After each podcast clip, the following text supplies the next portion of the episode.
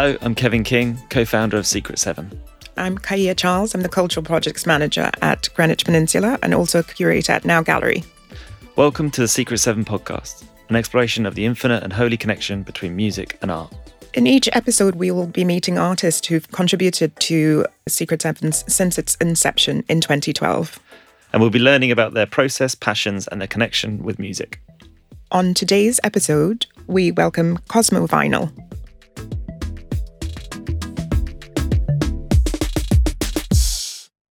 Cosmo Vinyl is perhaps best known for his work with Ian Dury and the Blockheads, and then The Clash. Starting out at Stiff Records in 1976, he became a key figure in the London based music scene.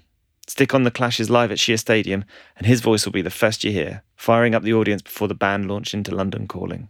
By the mid 1980s, he had moved to New York City, and after marrying and becoming a father, he decided to end his professional involvement with music. His role within the music industry remains something of an enigma a manager, come organizer, come ringmaster. Since the 90s, Cosmo has developed into both an artist and a cultural curator. He has since exhibited his works at various shows, including the RA Summer Exhibition, and was co curator of the late Ian Dury's first art exhibition, More Than Fair, a retrospective shown at the Royal College of Art in London.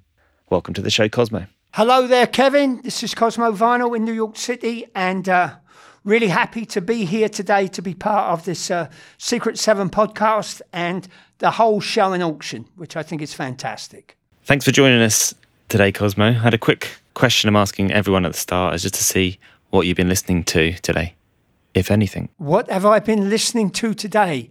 It's uh, noon here, and I've not listened to any music, just the bad news on the radio, I'm afraid. Uh, Last night I was listening to um, some raga music on the radio. Nice. What were you doing last night? Uh, just chilling, just chilling back in the city and chilling. And I put on the um, KCR radio station, Columbia University, and uh, they have some uh, raga stuff. And uh, then I watched some football. So, for people that aren't familiar with you, I was going to ask if you could explain your role uh, with Ian Dury and The Clash. Okay, so um, my role relating to music would be that in 1976, I managed to talk my way into a job doing anything at Stiff Records.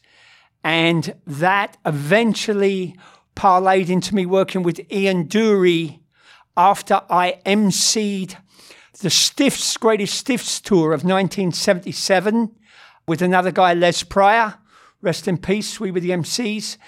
Ian and I got on very, very well. I was familiar with his previous group, Kilburn and the High Roads, and I started working with him.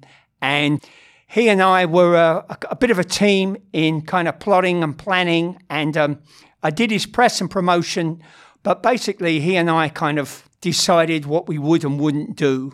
So I worked with him until after reasons to be cheerful, by which time I had got to know the Clash camp quite well, and I moved camps from Ian Dury to the Clash, and I stayed with the Clash until they were no more, doing various things, shining shoes, cutting hair, lending clothes, press, promotion, some managerial stuff. But um, overall, I would say with the Clash, my role was consigliere which is a, mafia term for an advisor who can disagree with everybody without getting shot. is that is that reasonable?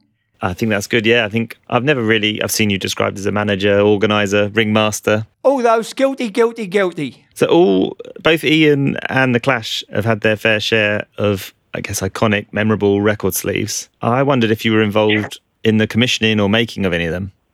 Well, not with Ian. Ian Dury worked with um, the legendary Barney Bubbles.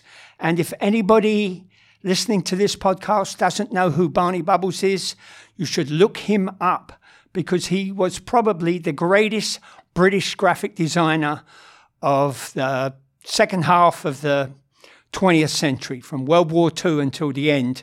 I would I would argue a case for Barney being the greatest. So Ian and Barney worked on those sleeves, and um, that that was just them. That that was their their area. Barney designed them, and I think Ian just went with what Barney produced because he was so impressed. And then The Clash was much more of a cooperative, open to creative things. And so, um, you know, one would make suggestions, maybe like, oh, maybe the lettering's not right on that one, or maybe you know this one we should try something else, or or that's fantastic, or whatever. And then specifically the Know Your Rights single, I had drawn something that um a little thing copying a Hungarian revolutionary badge and changing it a bit. And that became the Know Your Rights logo and the Know Your Rights single. But full disclosure, um, Jules Balme, who's someone who I think did has done Secret Seven in the past, he had to kind of redo it to, to, to the required standard. And uh, Strummer put in the the future is unwritten bit. But but you know, if you saw my rough and the thing, you would say that's it. I was going to ask you about Barney, um, whether you were close to him, because I know that uh, I have a I have a book that's got an intro from Peter Saville and Malcolm Garrett, who I know greatly influenced them. Were you close to Barney? I won't say when I say close. When I first worked at Stiff Records, we were talking about a little back street shop front um, with a, with a tiny little front bit and a tiny little office at the back. You know, tiny, and then a basement downstairs. And um, Barney was kind of downstairs, and I don't know how many people were working at Stiff at the time six, seven, eight. You know, it was a really small group of people. And Barney was down in the basement doing the covers. And um, he was the first person that I ever met that, that did art for a living and that he did record covers. Like he made the record covers. And it shows you how sharp I was in those days. It had never occurred to me that somebody had to actually put these record covers together. I don't know what I was thinking. I must have looked at every record cover on display in London when I was a young teenager. Spent hours in the record shops just going through the covers because they couldn't throw you out for that. And so I must have seen tens of thousands of record covers, and it never occurred to me that, that somebody had to actually, you know, like make them. So um, Barney was the first person I ever met like that. And so we were all close at Stiff in those days, but but you know, j- just within the work environment and going to gigs. But I, I, I don't want to create an impression that like I was close to Barney, you know, in some kind of special way. But he was a wonderful, wonderful guy, and uh, he and I got on really well. And we nearly shared a flat together, but it didn't work out. But he was, yeah, to me, he was just, it was just wonderful. He was very wonderful. And then for those that don't know, there was a parting of the ways at Stiff Records fairly early on, and Jake Riviera, one of the two founders, and Elvis Costello and Nick Lowe and Barney left to do their own thing. So then, then they were no longer around. But the interesting thing is that despite the Barney not doing any stiff stuff after that, he did Ian. That was kind of like I don't know if people know the drummer Al Jackson. He played for Stax. And he also did the Al Green records, and he was like the only person allowed to, to, to do both, you know. So anyway, but he was he was a wonderful man, and uh, you know, very sad that he took his own life. You see, I read a nice. Oh, I think I heard it actually. It was a video of you talking about some promotion you did with the Ian Dury Do It Yourself campaign with the wallpaper. Wallpaper, yes. We um, Ian and Barney hit on this idea of Ian wanted to call the record Do It Yourself, and so that they uh, hit upon this idea of using wallpaper, and Stiff got in contact with Crown Wallpaper. Just an aside, but a funny one. Before then, Ian and I were thinking of calling the record that became Do It Yourself Durex. And what we wanted to do was we wanted to have the record inside a tear open packet, like a condom, and the inner sleeve would be like a gossamer, like like like a Durex. But um, the guys at Stiff said that Durex weren't, I don't know if they actually ever contacted them, but they said that Durex weren't interested. But, but that was the original idea um, for me and Ian. We actually have a seven inch condom in the show this year. That's funny. Oh, wow. Well, there you go. Well, we, we wanted to have it in the packet, you know? And we were going, we were thinking, be great promotion. The record would be called Durex. It's going to do well you know, and people would tear open the cover to get the record out. Well, that's exactly what we've got. That's funny. It's in a it's in a packet. Wow. You got to tear it open. I have to I have to make sure I show you that one. Wow. Well, there you are. It's still a good idea. How many years later? Yeah. A good idea is a good idea. Um, so we went with the wallpaper, and so then I had to come up. When I worked with Ian, one of the things I always try to do is to make make a bit of an event with the with the press that that that the um when the record came out, try and make something of it so it wouldn't go unnoticed. You know, so I came up with this idea of wallpapering the offices of all the music papers. And uh, I got I got a squad of blokes together, and we, we got this guy who was the fastest wallpaper in the world. He'd been at the Ideal Home exhibition, and he was like, you know, the super super fastest wallpaper in the world. Could could wallpaper a room in like two minutes or something. And so so we set out and we wallpapered the offices of of the enemy, some of the some of the NME, some of Sounds, and some of the Record Mirror. But when we went to the Melody Maker, there was uh, that no, Melody Maker was in these Nissen huts, like out in South London, like dodgy old, you know, like what you'd imagine soldiers in in I don't know Timbuktu like living in, and uh, you know with tin roofs kind of thing, and um, it was all locked up, and so I hit upon the bright idea of wallpapering their windows over instead, and uh, did not go down well with. Uh, the editor of the Melody Maker, and I was persona non gratis there for some considerable. T- in fact, I'm not even even sure if if he ever let me off the hook for that one. He got very very upset because they couldn't see out the windows or anything. I thought it looked fantastic, but but he didn't he didn't seem to appreciate it. So it sounds like you were involved in sort of coming up with creative ideas and some of the execution, but because you were surrounded by artists, really, if you've got Barney Bubbles, Ian Dury, who was a painter himself. Paul Simonon from The Clash was painting around that time. So you weren't painting at that point. No, no, I, I, I was completely before I went to Stiff. I was completely unaware of art. Really, you know, like I probably knew the like the name of four artists, and they would all all be attached to like bad jokes. You know what I mean, like Picasso or Vincent Van Gogh, or you know, you know what I mean. Completely n- didn't know anything about it. And um, and you know, Ian Ian Dury had been to the Royal College of Art. He had studied under Sir Peter Blake, and he taught art. So you know, he was, and then Barney was, you know, this amazing talent. But um, you know, I shared a hotel room with Ian for the best part of two years, and I, I never asked him one question about his art. Not one. I mean, how rude is that? It's terrible. But I didn't. It just wasn't my focus. It wasn't. So even when I got involved at first thinking about art via Barney, it was only to do with the packaging of, of records. And then over time, it kind of, um, it must have seeped in. I think, I think Ian Dury maybe gave me an art education without me even realizing. And then the Clash guys were just, I think Mick, Joe, and Paul had all been to art school. But I think Paul had seriously been to art school and and although Mick certainly had some talent, I think Mick went to art school a la Lennon, Keith Richard, in the sense that like if I go to art school, then I can form a band. You know, I'll find the guys there to form a band. Whereas you know, Ian went to art school to be a painter, and I think Paul went to be a painter. I've seen pictures of you with Andy Warhol as well with the Clash. Yes. Well, I don't. There's, there's not too much to say. I mean, Andy, I'm a huge fan of Andy Warhol's work, um, particularly the stuff before he got shot. For me, there's a real, my little bit of critique there, Cosmo vinyl art critic.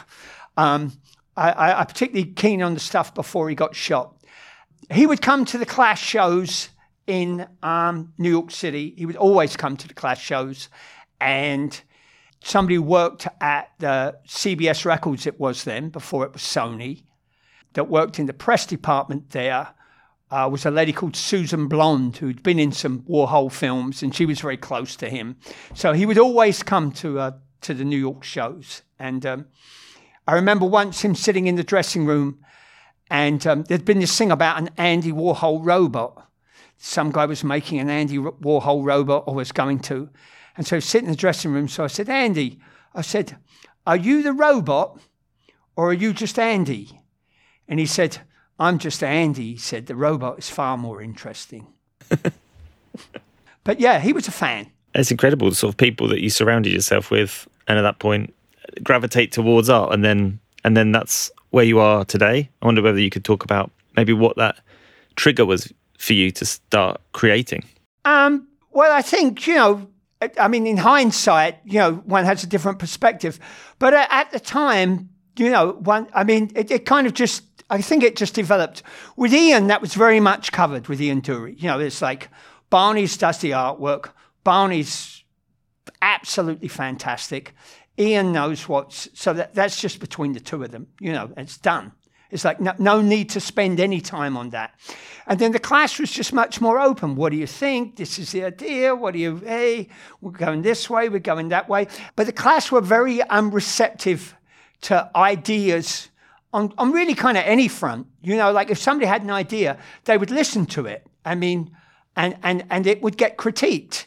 And uh, so, you know, you had to be pretty thick skinned as far as putting ideas forward. But, but provided that didn't bother you, then, you know, they, they were very, very open. And if, if, if, it was an idea they liked, they would grab it immediately. They wouldn't, wouldn't be concerned, you know, like, oh, you can't say like this guy is, is only this and he's saying do that and that's the right thing to do. They would, you know, they, would, they were open. They were very open. And so it was an open creative area where you could say like, hey, maybe it would look better like this or maybe you know, hey, look at this lettering. Maybe we could use that sometime. Yeah, that's great. Keep that. Keep that. And so, so one was in a creative area, and then I think when that when that ended for me, and I was on my own, I think that maybe after a while, you know, maybe I missed that creative side of things or whatever, and then um, I started a family, and when I had two sons to look after because I did uh, Mr. Mum, you know, the stay at home dad type thing, take them to school, do all that stuff, you know, change the diapers, do all that. During that time, I started to get, to get, you know, to start messing around with things on the kitchen table. And um, I had a fantastic time raising my kids, absolutely fantastic. And, and in the downtime of that, I, I, I got into doing more stuff. Um, I send a lot of postcards. And uh, what happened eventually was that I ran out of postcards to send because I'd be sending people postcards and they'd be like, I really like that Jack Kerouac postcard you send. I've got four of them from you. So, so I ran out of postcards. So I started making my own and I would send Strummer these little collagey type things that I would make instead of store bought postcards, or I would stick things on store bought postcards. And slowly over time, that kind of developed and uh, took off. It gained momentum, became its own thing. I love this idea of you like working with the Clash, then you just pulling the plug on it all, becoming a stay-at-home dad, and sending Joe Strummer your postcards. yeah, well, in fairness, I have to say that the, the stiff thing, then the Ian thing, and the Clash thing were, were ultimately were kind of like more renegade setups. You know, they're more left of center than your standard music industry. And, you know, I don't think I was really cut out to be like, you know, who are we doing this week? You know what I mean? Okay, let's, you know, and, and, and the same for me with touring. I mean, I, I spent a lot, a lot of time on the road, and it was like, I don't really want to go on tour with Liberace. You know what I mean? It's not really what I want to do. I kind of felt like, you know, I'd had enough. So, although I'd worked in music, I think in retrospect, I was something of an outsider and I wasn't certainly going to be, you know, some kind of company guy. And then I started a family and I was messing around with a few things to start the family. And then I wanted to be with my kids. And that, that became the most important thing. And then since then, you've sort of just been developing your own artwork. I, I read somewhere that you contributed to a group show in 2010 at the Idea Generation Gallery in London, which I found funny because that's where the very first Secret Seven took place in 2012.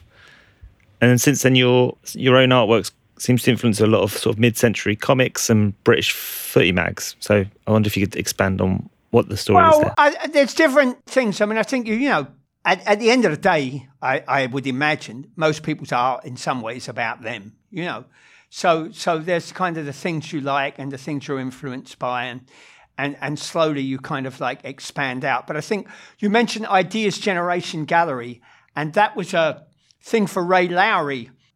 And they asked me to do something, and um, I think they thought I was going to write something. and I, I made an art piece instead. And I think it kind of took them by surprise. But it was supposedly very well received. I was I didn't get to go.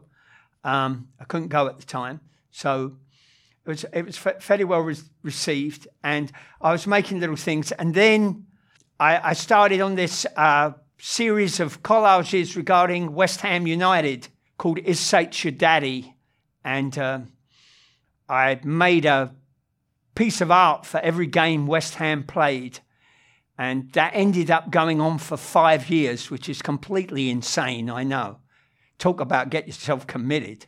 So that was like, ended up being 200. I still haven't counted them all because it's just like too scary to like actually put a final number on it.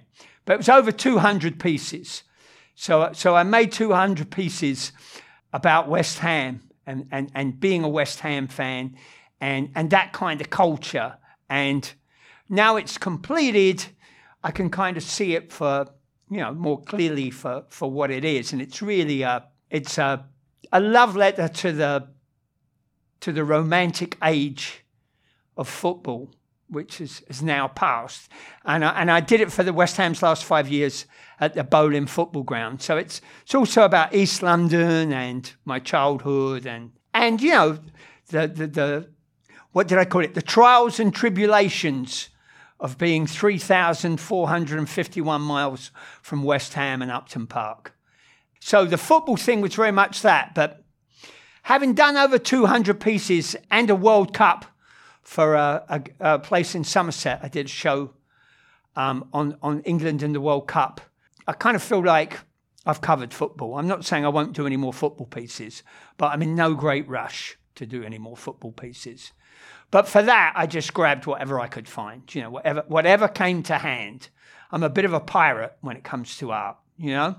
I'll, I'll take what I want and I'll dangle for it. You talked then about, obviously, from London, but you're in New York and you've been in New York for some time. Yeah, I've been in New York longer than I ever was in London. It's crazy. Your accent stayed true, though. Oh, yes. Well, that's, that's the problem. My problem is that when I'm over here, everybody thinks I'm a tourist. And then when I go back to England and I try to say I'm a tourist, they go, oh, come on.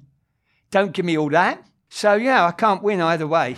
And what's the difference have you found between London and New York music and art scene?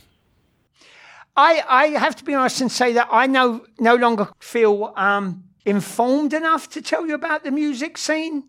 You know, over here, in New York, everything has changed so much because, you know, I mean, I was getting out as CDs were coming in, you know?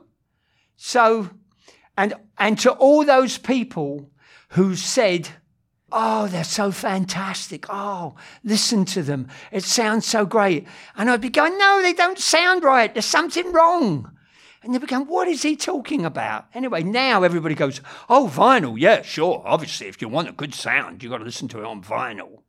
Boy, they conned a lot of people on that one. Anyway, I was getting out as that was coming in, so I don't understand.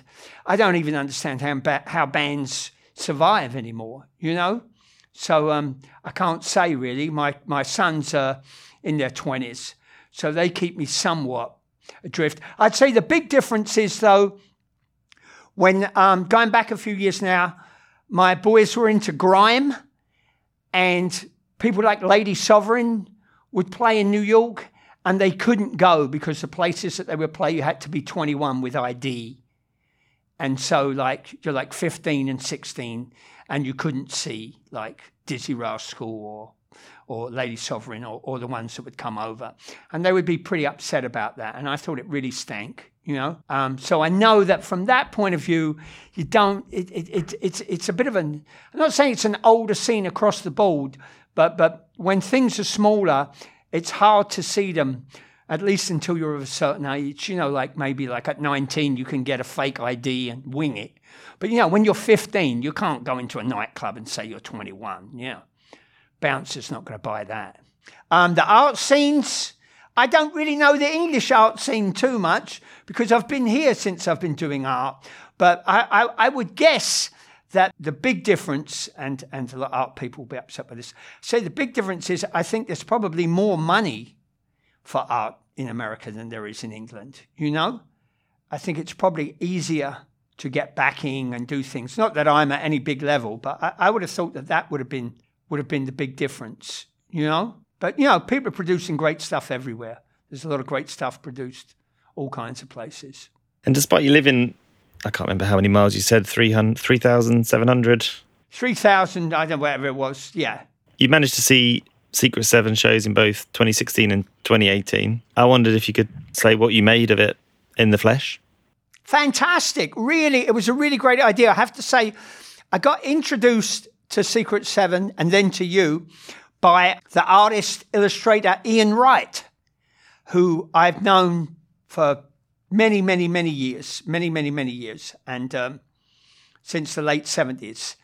And he had suggested there was this thing called Secret Seven, and he, he had suggested that I should participate. And I said, sure. So I think he ran it by you, and you said, sure. And so I did it. And so I had to sadly come to London for a funeral of the poet Jock Scott, of whom I later did a painting, which showed at the Royal Academy um, on Grayson's summer special. But, but I managed to duck out from the double decker bus that was going to the, uh, to the wake. I managed to duck out and, and come and see the show in um, Sonos, just off Brick Lane. Fantastic. It was absolutely fantastic.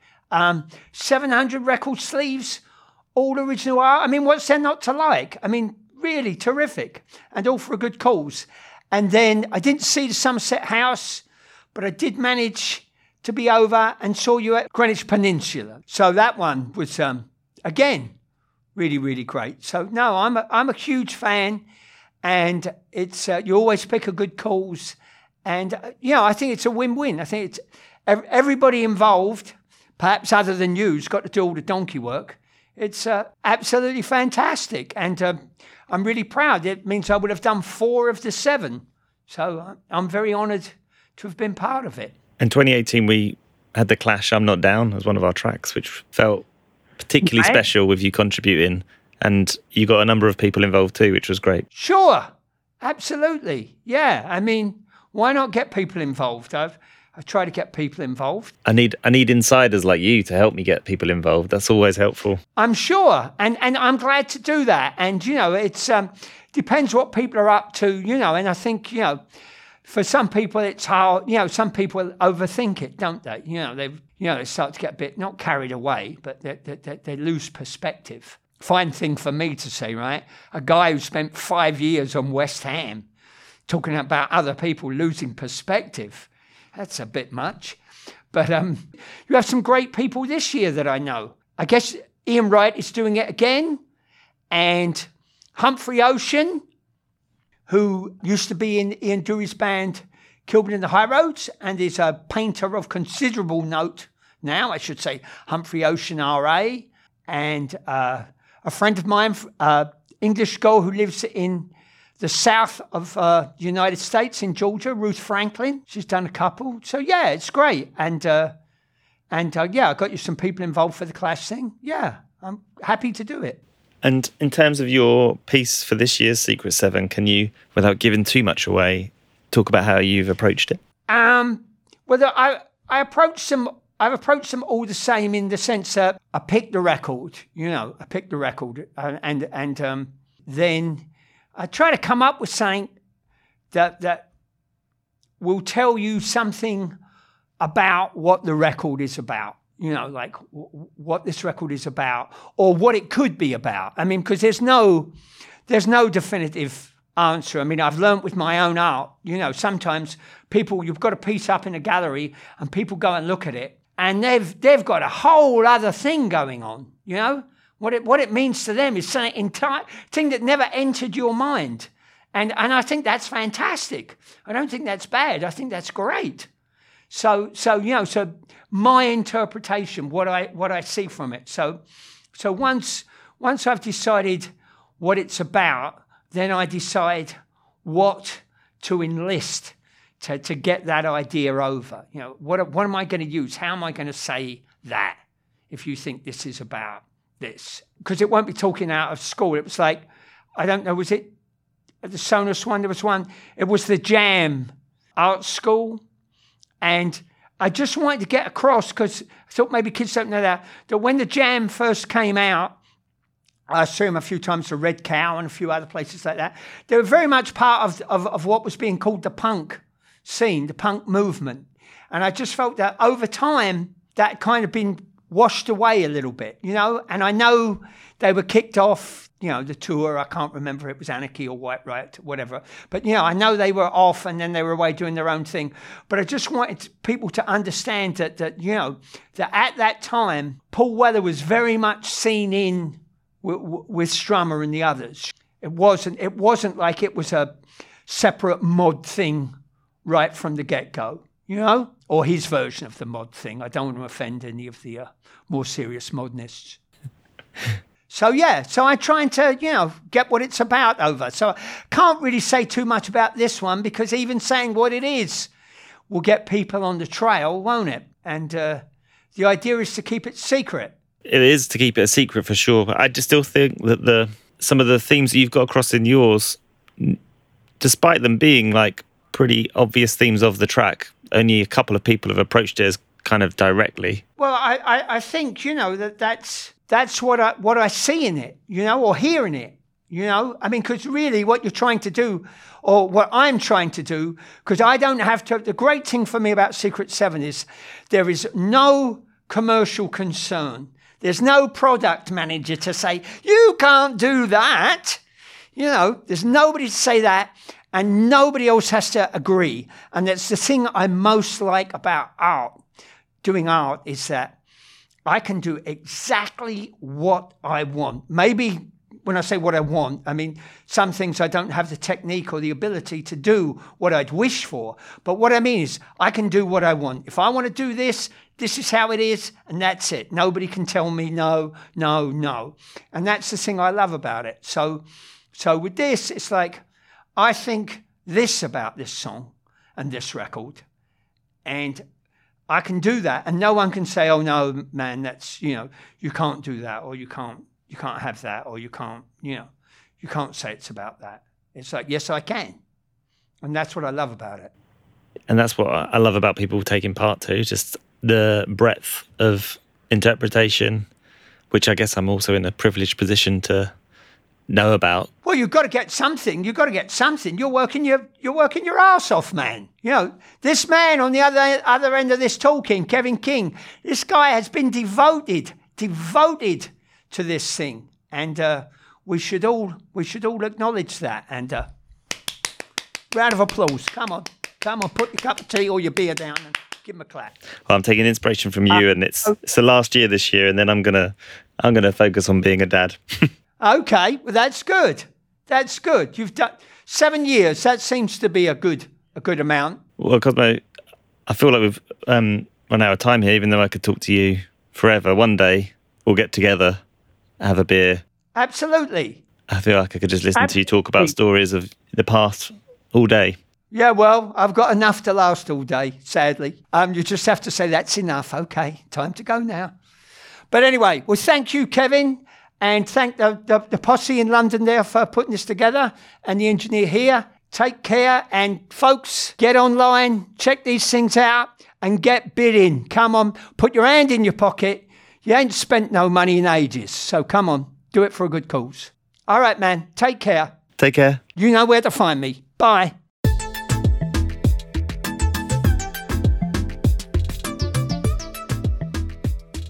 All 700 unique Secret 7 records in this year's show will be auctioned in aid of Help Refugees on the 1st of November. Visit secret 7.com for more details. The Secret 7 podcast was recorded at Spiritland Studios in London's King's Cross. Spiritland Studios are run by Spiritland Productions, providers of professional audio solutions to television, radio, podcasts, and online. So, whether it's podcasting, outside broadcasting, or live concert recording, produce your next show with Spiritland Productions. Visit spiritlandproductions.com to find out more.